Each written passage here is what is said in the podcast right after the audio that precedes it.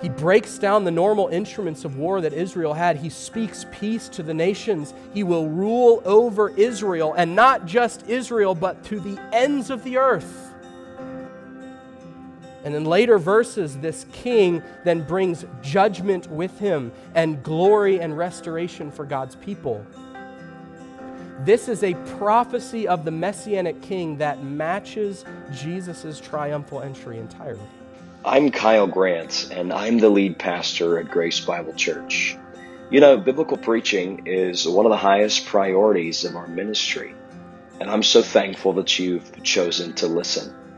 If you have any questions about our ministry or would like to know more about Christ, feel free to connect with us at www.gracebibleelkhart.com. Thank you again for spending these moments with us and I pray that God transforms you by His grace through the Bible. Uh, I have a question for you this morning as we jump into Mark chapter 11. What is the grandest, most memorable entrance you've ever witnessed?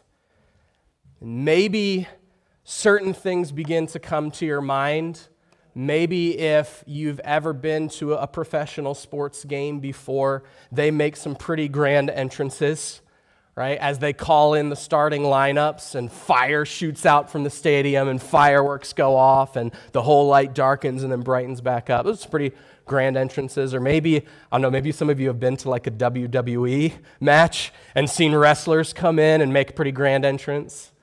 Um, Maybe some of you are like me, and the grandest entrance you can think of, at least for husbands, is the day you watched your wife come down the aisle. Um, good, good amen there, Rick. um, I'll say for mine, it's, it's the grandest entrance I have ever witnessed in my life. But I'll say this, and I'll explain why I say this. It could have been grander. Okay? Now, you're probably like, whoa, whoa, whoa. Well, I'll tell you, I'll explain why. Because there was a change of expectations a little bit as the entrance came. We were in our home church, and it was a beautiful day. Ton, and all of you know who've, who've been to weddings or you've been married, you know the emotions that are just running through that morning. And so, everybody, we, we got set. We had a wonderful pianist who, who was playing as the groomsmen, and myself and the pastor entered, and we stand kind of like right here at the center aisle and look back. We had doors at the back of our center aisle in our home church in Pennsylvania. They're closed, right? And, um, you know, music is playing. I see the faces of all of loved ones and friends and people in our church, our families. And, you know, all of a sudden, the music changes a little bit and the bridesmaids begin to come down and all of the emotions are just building. And you've maybe realized this about me. I'm a little bit of a crier, so I'm already, I'm just, I'm down and out. Um, and finally, right after the last bridesmaid comes in, the, the, the maid of honor, doors close again. And I'm standing there. I'm looking down at my shoes because I'm just, I'm trying to pull myself together, right? And I look back, I wait, and I wait. and I wait some more. Because in the rehearsal, what was supposed to happen was the last bridesmaid was supposed to come down. And when my wife was going to enter and come down the aisle, there was supposed to be a change in the music. It was the only recorded music. She wanted um, Rhapsody on a theme of Paganini. My wife's a big musical nerd. Okay, so, and so is Laura apparently. Um, so that was supposed to be recorded and supposed to play, and it's this beautiful theme as the doors just swing open, right, and she comes down. Well, as I'm waiting, the music does not come on. And I look up to the balcony where our sound room was, kind of like it is here at Grace. And I see our sound guy, who's a very chill person normally, standing there going like this and trying to get our pianist's attention to play some music because he could not get the music going. So I'm standing there, and no lie, it feels like a decade. standing there waiting for my wife to come down the aisle. And I look in the people's faces and I can tell, like, I know most people know us, but they're like, did, did he get left at the altar? oh no, what's happening? But finally, finally, the music kicked on and the door swing open, and the rest was just fabulous. It was amazing. um, and the grandest entrance I've ever seen. But without, you know, the perfection, right, that was going on. There was a big change of expectations. Um, now, grand entrances, when we typically think of them, usually they're very self focused, right? Especially when we talk about, right, pro sports, their grand entrances is very self focused. It's very grand. It's all about me, right? Grand entrances are grand. Why? Well, when you have an important person in an important moment and an exhilarating moment, correct? So you would expect the most important person ever to exist in the most important moment of their life to have an incredible grand entrance. But where we are today in Mark chapter 11, we see an entrance by the most important ever to most important person ever to exist that is grand, but it's subtle. It's humble. It's very exhilarating, but it's a selfless entrance. There's these change of expectations that go on that really do make it one of the most memorable entrances. It is the grand entrance of the king who comes to be sacrificed in his royal city. So you're in Mark chapter 11. I want to, to catch you up a little bit because not all of you are teens, and so you haven't been with me on Wednesday nights. And uh, where we've been in Mark, uh, when, we, when we jump into the gospel in chapter 11, we are in chapter 11 entering the third phase, the third, uh, the final third of Mark's gospel. So, what's happened up to this point is chapters 1 through 7, we have seen Jesus' authority clearly established, his messianic authority clearly established um, through different cycles of teaching and miracles. And Mark just hits it, boom, boom, boom, one right after the other, and begins to crank up the dial as you get to chapter 8. In chapter 8 through 10, this middle third of the gospel, we get a clarification of Jesus' authority and a clarification of Jesus' true disciples, his true servants. Again, through more teaching and through some confrontation that begins to happen, even between Jesus and his own disciples. Jesus clarifies and defines what his authoritative mission is as Messiah. And it clashes with certain expectations that his disciples and others had. By the time we finish chapter 10, even if you turn back there, what you'll see is at the very end, you have two episodes. One where we just finished with James and John um, who are vying for authority. And Jesus has to clarify some things for them and clarify some things about what servant leadership really is. And we end chapter 10 with an episode talking about blind Bartimaeus, one who came to Jesus, was rejected by the crowd, but Jesus, in his humble servanthood, goes to him and heals Bartimaeus. Jesus practices what he teaches. He is the true servant leader, the authoritative Messiah to save us. And Mark's full third of the gospel is showing how that works. The fulfillment of Jesus' ministry, he enters Jerusalem, as we'll see today, and he makes all of these acts of judgment, acts of authority causes quite a stir. All authoritative in what he does. And he has some confrontations with other authoritative leaders, clarifying his authority. Then you have the passion narrative in chapters 14 and 15. Jesus is anointed for sacrifice. He's tried and he's led to his death on a cross. And in one chapter, then we get the resurrection. And Mark is just boom, boom, boom, boom, all the way through this. And we see in Mark's gospel the themes of Jesus' true messiahship and the theme of his servanthood just beautifully woven together in Mark. Jesus is a servant Messiah.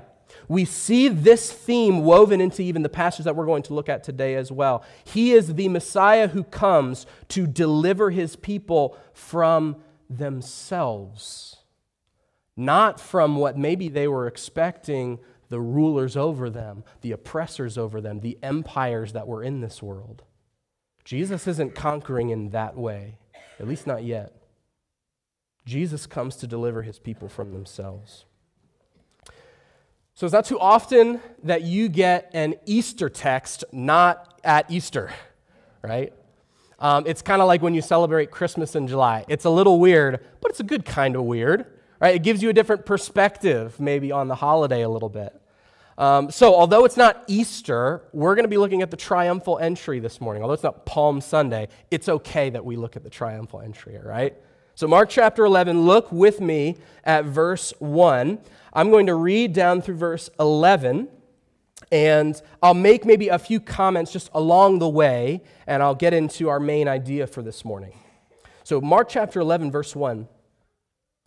Now, when they, that's Jesus, the disciples, drew near to Jerusalem, to Bethphage and Bethany at the Mount of Olives, Jesus sent two of his disciples.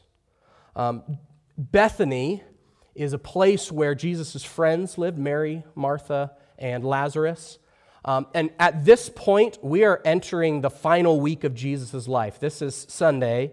They come, and Bethany and Bethphage, they were very small surrounding villages right outside of Jerusalem. So, because we're at Passover, there are thousands of pilgrims and people who have come to celebrate Passover in Jerusalem. So it was befitting for Jesus and his disciples to not, there was no room in the city at this point. So they stay in Bethany. And what you end up seeing here is they stay in Bethany they take a trip into Jerusalem and they come out at the end of the day and come back to Bethany through the night. And then take another trip out to Jerusalem in the day. And that's kind of the pattern that you see take place here. So that's why Mark meth- mentions Bethphage and Bethany here at the Mount of Olives, which is no insignificant place, especially when we talk in terms of eschatology and where Jesus will return and a lot that will happen at the end of the age dealing with the Mount of Olives. So Jesus sent two of his disciples in verse 2 and said to them, Go into the village in front of you, and immediately as you enter it, you will find a colt tied on which no one has ever sat. Untie it and bring it. If anyone says to you, Why are you doing this? Probably a reasonable question, right? Say, The Lord has need of it and will send it back here immediately. So Jesus has this purpose of borrowing this colt, and it's, it's predictive of Jesus, what is going to happen when he sends the disciples to get this colt.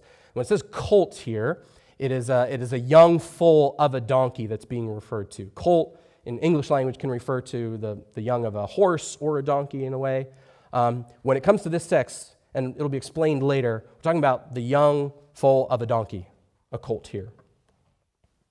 So Jesus has this purpose of borrowing the colt and then sending it back, and that's what his disciples were supposed to answer. Now, there's something curious about this here. On he says it's a colt tied on which no one has ever sat. Why is that important? Um, we'll see this in a little bit as well, but it has the indication that there's a, there's a purity about this colt, this donkey. No one has ever sat on it. It's almost like it's being reserved for a very specific purpose. No one has ever sat on it before. Um, we continue on, verse 4. And they went away, so disciples go away. They found a colt tied at a door outside in the street, and they untied it. And guess what? Some of those standing there said to them, What are you doing, untying the colt? And they told them what Jesus had said and they let them go. And they brought the colt to Jesus and threw their cloaks on it, and he sat on it. And many spread their cloaks on the road, and others spread their leafy branches that they had cut from the fields. And those who went before and those who followed were shouting, Hosanna! Blessed is he who comes in the name of the Lord. Blessed is the coming kingdom of our father David. Hosanna in the highest. And he entered Jerusalem and went into the temple. And when he had looked around at everything, as it was already late, he went out to Bethany with the twelve and he left for the day. Looking back at verse 7, it, it was very normal for pilgrims to travel to Jerusalem for feasts. I've already told you that. And we get some very significant details here from Mark. Mark is very quick and he's very accurate with his details that he gives because Mark is all about brevity. He's just trying to get you through all this quickly, immediately, immediately, immediately. So when he gives you details, you need to pay attention to them. Details like the fact that it was a colt, uh, this whole thing about their cloaks being put on it so Jesus could sit, and cloaks being laid out into the street, the whole idea of these branches. And maybe, sorry to burst your bubble, it wasn't necessarily all palm branches. I know we celebrate Palm Sunday and we have kids, you know, wave palm branches and things like that, but it was kind of all kinds of branches. Now there were palm branches in there, but it wasn't just palm branches. But the fact that they put all of these out, for Jesus. Welcome him in with them. This crowd of people and what they say, what Mark records them saying, are all significant, important details for what's going on. And then in verse 11, Jesus goes to the temple, almost as if to survey his dominion. What's going to take place in this next week? The people he is going to confront, the powers at be that he is going to agitate, the place where he is going to die, and then leaves. Why does Jesus leave? Well, it's dark and the temple wasn't busy. And Jesus is going to come back if you read on. Jesus is going to come back, and the first thing that he does the next day is go right back to the temple and he cleanses it. He overturns the tables of the money changers. He's, he drives out all those selling sacrificial animals to purify the temple. An act of authority. So we read this passage, and it's probably very familiar to you all, right? We usually read it around Palm Sunday, Easter, right? Every time. And there's lots of fun things that we do about this. But my question for you this morning, when we're you know, backed away from all of the sentimental things that we do on Palm Sunday and things like that, is this our really main question, I guess we want to approach this morning. How does Jesus' triumphal entry impact you and me? Great, wonderful. What does it have to do with me? I want to put forward to you this morning that the triumphal entry is not just a cute Easter story to learn. It's not just something to teach your children. It's not just something to have a wonderful verse to display in your house or to, you know, make some palm branches and maybe reenact the scene a little bit. It's not just a story to learn. It is something that impacts us greatly and challenges us greatly. And what I want to do today is I want to show you two things in this passage, or two things that this passage indicates to us, and then how it impacts us today. So, two things that this passage indicates to us, and then how those two things impact us today. So, in order to do that, in order to show you two things that this passage indicates to us, I need to maybe introduce you to a prophet, and I need to go back to the psalm that we read this morning in our call to worship text. Because the first thing that we're going to see that this passage indicates to us is that Jesus is the rightful, promised, messianic king. That is exactly who he is. And Mark does not shy about telling us that. But in order to see it, for those of us who may not have a, a, biblical background, or for those of us who aren't familiar with the Old Testament, we need to go back there to see why that's the case. So I want you to turn with me to Zechariah chapter 9. And maybe you knew this is where we're going, but Zechariah chapter 9 and verse 9. I want to give you a little bit of the background of Zechariah as a prophet. He is a prophet living at the time when the children of Israel had come back from exile in Babylon, Persia. So at this time, the children of Israel, they are working to rebuild the temple, build up the walls, and essentially rebuild their culture and their lives. Zechariah says it himself in chapter 4, verse 10, that it was a time of small things, where it felt like everything about this people was insignificant, where they were a small chunk in the vast world. Nobody essentially cared about them. They are rebuilding their lives piece by piece. There's much despair, just maybe even trying to get through the day, build some sort of comfortable life, life out of the wreckage and the ruin. They were heavily taxed by Persia, and they're just rebuilding their lives day by day. This is the people that Zechariah speaks to. Um, I don't know how many of you have, have met refugees before. Um, that's the kind of character trait, that's the kind of image that we need to have for the people Zechariah is speaking to. We have lots of refugees today. Um, we think about the war in Ukraine. We think about many other places in our world that have seen refugees come in that maybe we don't have a good reference point for. But I want you to put yourself in these people's shoes. Because Zechariah writes to encourage this people with what the Lord is doing, even in the small things, even in the insignificant times. So Zechariah chapter 9, verse 9 is when the branch, the Davidic king, enters the scene.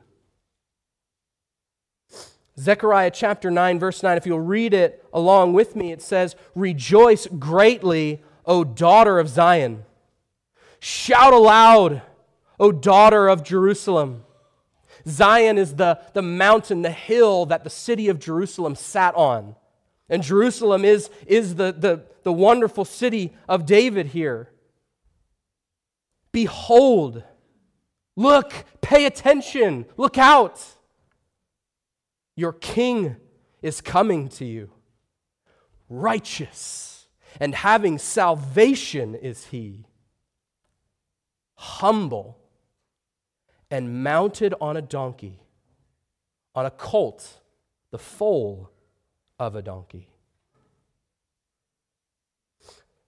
Zechariah's prophecy here is, is of the coming king, this messianic deliverer, this king of the line of David who was to come, is based on actually past processions of certain of Israel's kings and leaders. So when Zechariah, the people he's speaking to, they hear this, it hyperlinks for them back to other places. Like 1 Kings chapter 1 verse 32 through 48 where King Solomon in his coronation rides on David's mule to music and rejoicing. It goes back to 2 Kings chapter 9, verses 1 through 13, where Jehu is anointed as king with people spreading their garments at his feet. It goes back, if you know a little bit at all about Jewish history, this intertestamental time, 1 Maccabees chapter 13, Simon Maccabeus, when he enters Jerusalem, accompanied by the waving of palm branches and music and praise after defeating the Seleucids. When Zechariah says this, there's the hyperlink there. And notice how Zechariah describes this king. The king is arriving to Jerusalem, to Zion. He is righteous. I mean, it could mean he is just or he has righteousness. Having salvation is he. He holds salvation, he brings it with him. Salvation from what? The enemies of God's people, the ones oppressing them, the ones that God has promised to bring to himself and to judge. He has salvation with him. He breaks down, and when you, when you continue looking on, even in verse 10 and 11, actually, we'll go and read that. Says, I will cut off the chariot from Ephraim and the war horse from Jerusalem, and the battle bow shall be cut off. It talks about this king basically getting, taking away all of the instruments of war of who? The people of Israel. Ephraim, Jerusalem. All of those instruments of war will be cut off, they will be taken away. And he shall speak peace to the nations. His rule shall be from sea to sea and from the river to the ends of the earth. It's a wonderful passage. He breaks down the normal instruments of war that Israel had. He speaks peace to the nations. He will rule over Israel, and not just Israel, but to the ends of the earth. And in later verses, this king then brings judgment with him and glory and restoration for God's people. This is a prophecy of the messianic king that matches Jesus' triumphal entry entirely. And think about that for a second. Hundreds of years before Jesus is even born, the way that he would approach Jerusalem is written down and happens exactly as how it's said. From multiple authors over hundreds of years, prophecies fulfilled in Jesus. I hope you understand that the Bible is a reliable book. Prophecies from hundreds of years before, thousands of years before Jesus is born, are fulfilled in him. We can't tell coherent stories that happened a couple of years apart in our own lives. Right? We get the information wrong even when it's coming to us. The Bible is specific and fulfills these prophecies and what Jesus does in Mark chapter 11. That is something astounding, and I hope it doesn't just pass you by. You needed to know about this prophet. You needed to know about this prophecy. But I want you to turn back to the passage that we read this morning, Psalm 118, and look with me at verse 19. Because I told you we needed to go back here. Psalm 118, verse 19. This section of this psalm, from how I understand it, was sung when pilgrims would enter the temple. Okay? Right? The Psalms are songs that would be sung. And so when people, pilgrims, would enter the temple, this portion of the psalm would be sung because this portion of the psalm talks about um, going from outside the temple gates into the temple with praise to God all along the way. So let's read it again in case you missed it this morning. Psalm 118, verse 19 Open to me the gates of righteousness that I may enter through them and give thanks to the Lord. This is the gate of the Lord. The righteous shall enter through it. I thank you that you have answered me and have become my salvation. The stone that the builders rejected has become the cornerstone. This is the Lord's doing. It is marvelous in our eyes. This is the day that the Lord has made. Let us rejoice and be glad in it. Save us, we pray, O Lord. Now, that phrase, save us, gets lost in our English translation. The Hebrew for that phrase, save us, is Hoshi'ana, transliterated into Greek as Hosanna. You see, when these people in Mark chapter 11, when they see Jesus entering and the throngs of people come around him, when they say Hosanna, they're saying, Save us. Save us. This is what the people are shouting as he enters. The same phrase is shouted to Jesus and other people even coming to Jerusalem. The rest of the song leads us to the temple and the sacrifice of the Lord.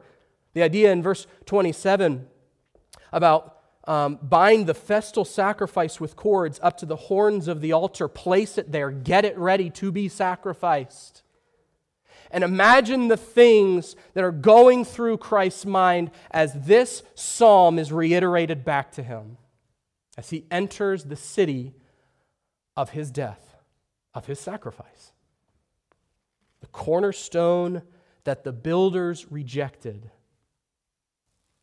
has become, sorry, the stone that the builders rejected has become the cornerstone, the chief stone, the foundation. Jesus enters Jerusalem, makes it to the temple, but there is no celebration there or sacrifice. It's dead. It's dark.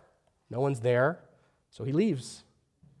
Perhaps foreshadowing that maybe Jesus, even himself, will be the sacrifice, the offering to the Lord.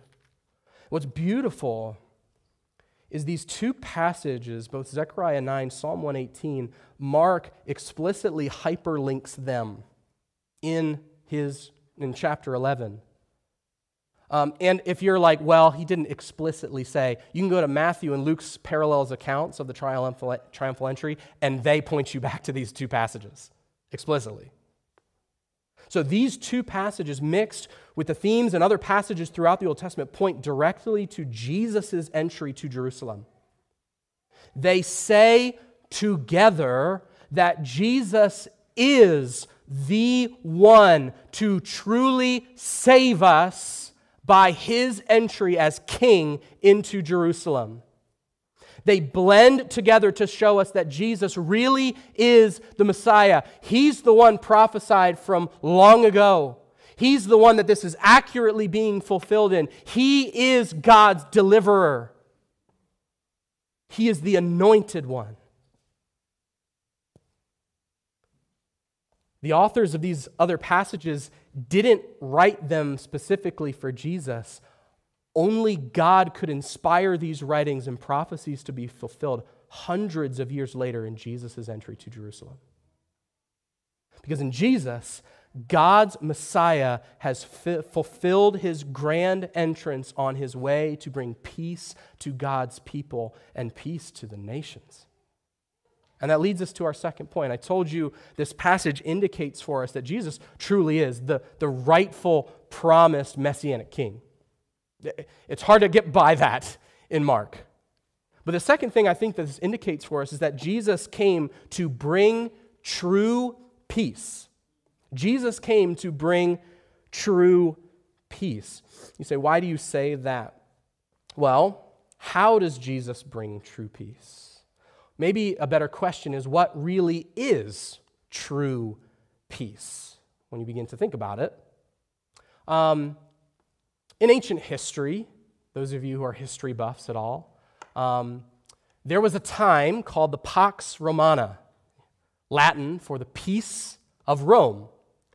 How did Rome achieve that peace? Was it through loving kindness? Was it through a wonderful winning personality?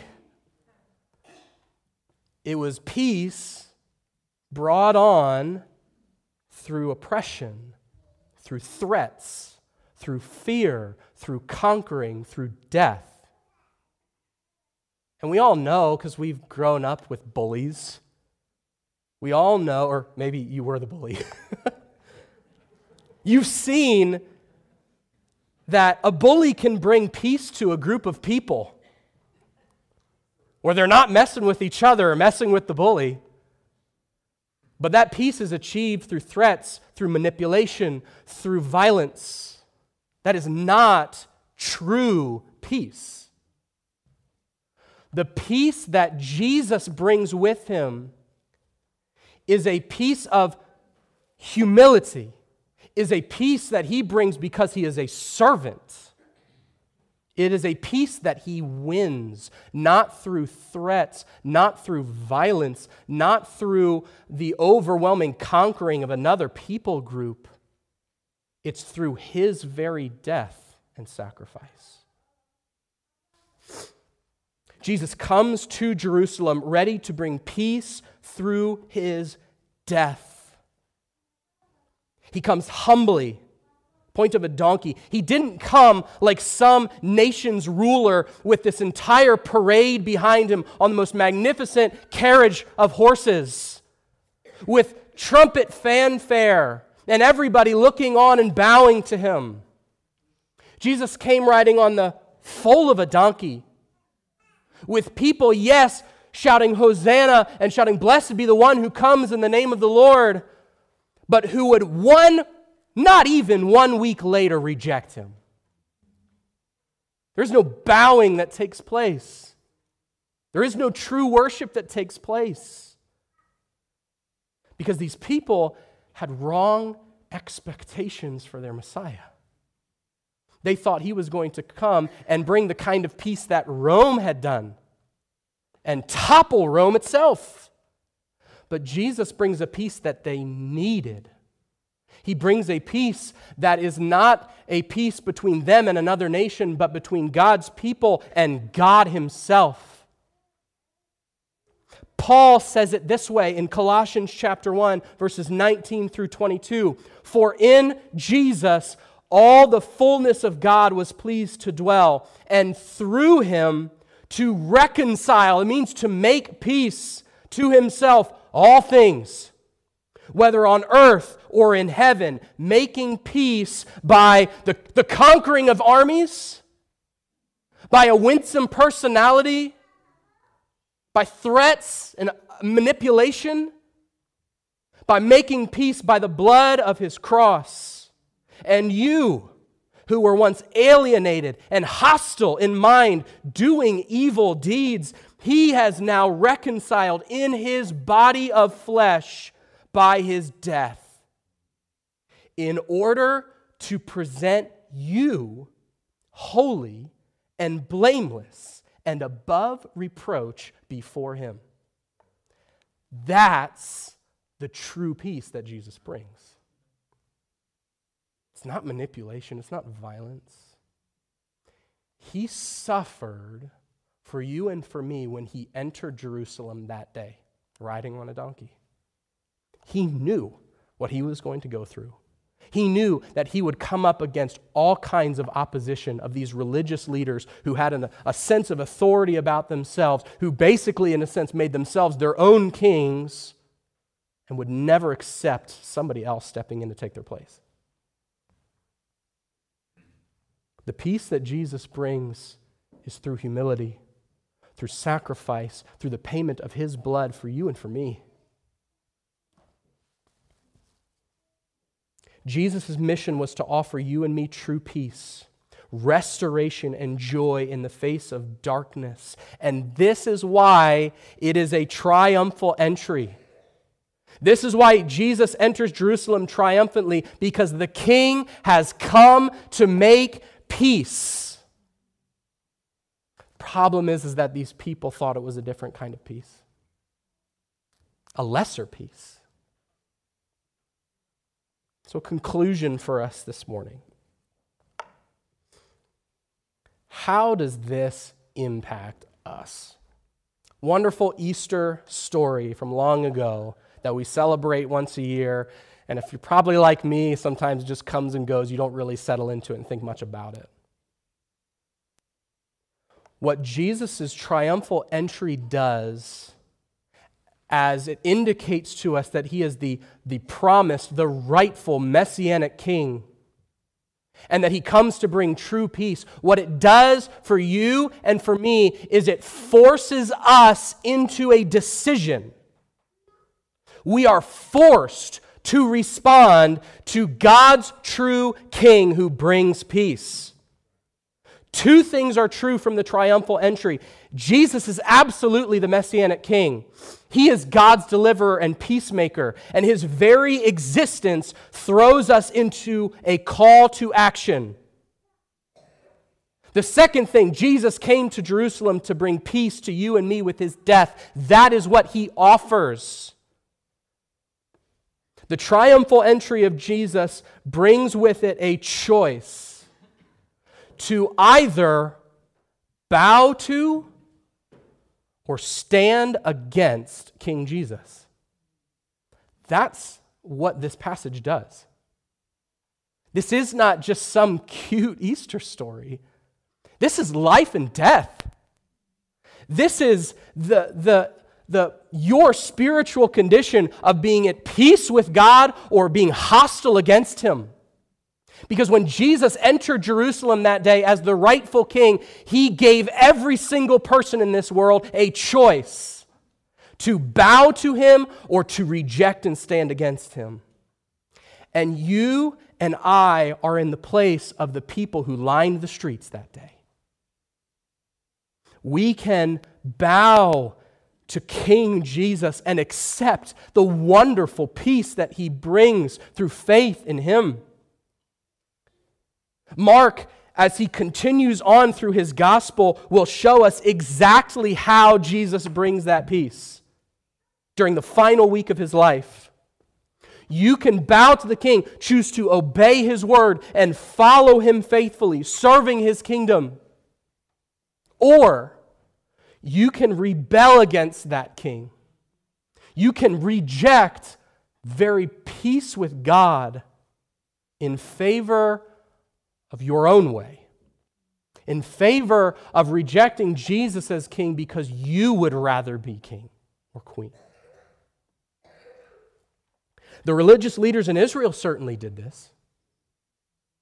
They actually they plot to kill Jesus after this here. You can see it. Mark chapter 11, verse 18. The chief priests and the scribes heard it, or sorry, yeah, heard it and were seeking a way to destroy him, for they feared him. Specifically, in reference to everything that Jesus has done, but including the authority pushing that he was doing in cleansing the temple.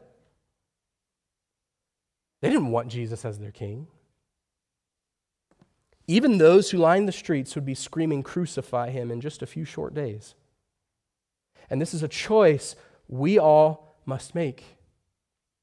And our faith is the indicator of that choice. It's like a, a crest or an insignia that tells us if we are truly one who is in submission and faith to Christ.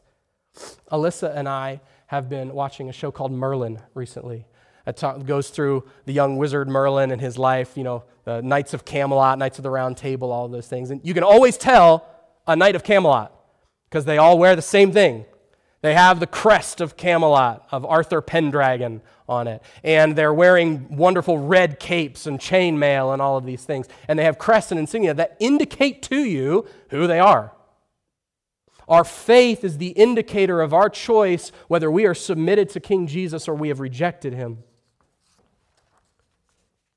Our faith will be revealed in the same way that Mark portrays inadequate faith in the coming days of Jesus. Because there, of these people, there is occasionally an inadequate faith because there is a faith in the wrong Messiah. A faith that is self centered and misdirected. People making Jesus to be a Messiah of their own making. Like the people blessing Jesus' entry to Jerusalem, thinking that he's going to throw off Roman rule. And essentially what they would get from Jesus. That's the Messiah that they wanted. Or like the disciples, wanting the best position in Jesus' new kingdom. We may profess faith in Jesus because of what status it could bring us. It's, it's, or maybe just it's because it makes us feel good about ourselves. Better than others, we have the truth or it's purely insurance to get on Jesus' good side. Professing Christ to maybe make life smoother, professing Christ to feel righteous, or that you've made the right decisions in life. True faith sees only Jesus as good and worthy of following because he is truly king according to God's plan. And we follow our king in the same humility and self sacrifice that he exhibited for us. That's faith. Mark shows us as well a faith that's wavering or fickle, like Peter denying Jesus or the others running away. Like the crowds turning on Jesus just a few short days later. A faith that as soon as things started to turn sour, they left and abandoned him. Now we know because of God's grace, Peter and these other disciples came back. But not everybody in Jerusalem that day came back. The appropriate response to King Jesus is repentance, humility, and servanthood, bowing to a good, peace bringing, and humble king. It's a willingness to stay faithful even in the darkest of times because he is a king worthy of it.